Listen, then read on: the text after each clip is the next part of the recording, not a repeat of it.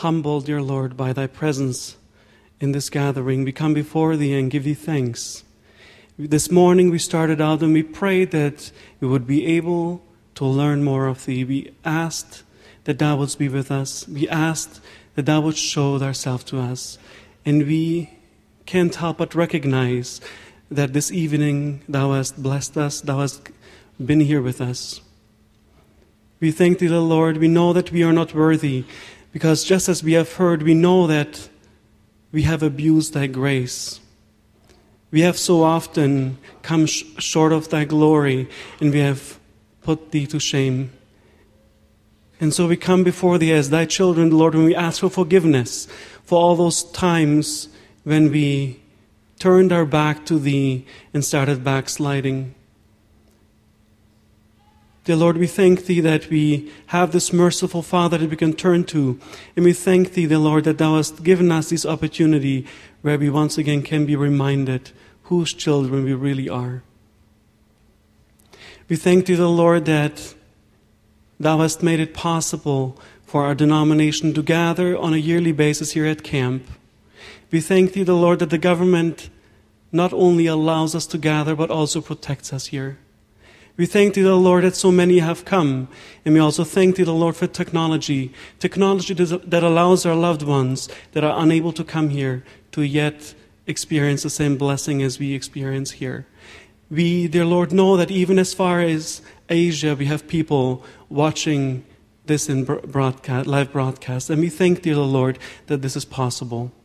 We pray, the Lord, that as we have heard that we have to look at ourselves and see where we really stand. We pray, dear Lord, that we would all be willing to look at ourselves, turn into ourselves, and look deep inside and see if there's not a slight chance that we might be somewhat off the road. We pray, the Lord, especially for those who try to ignore this word, who try to repel the word, because they might be at a point already where it doesn't matter. We pray especially for those, dear Lord, who try to turn away from thy calling. We pray the Lord for all those who have come here to meet thee. We pray that thou wilt give them the courage to come closer to thee, to make that one step toward thee. We pray the Lord that thou wouldst continue to open their eyes, that they would see that if they would make that one step toward thee, they could only see that thy promises are true. Dear Lord, we also would like to pray for the remainder of this evening.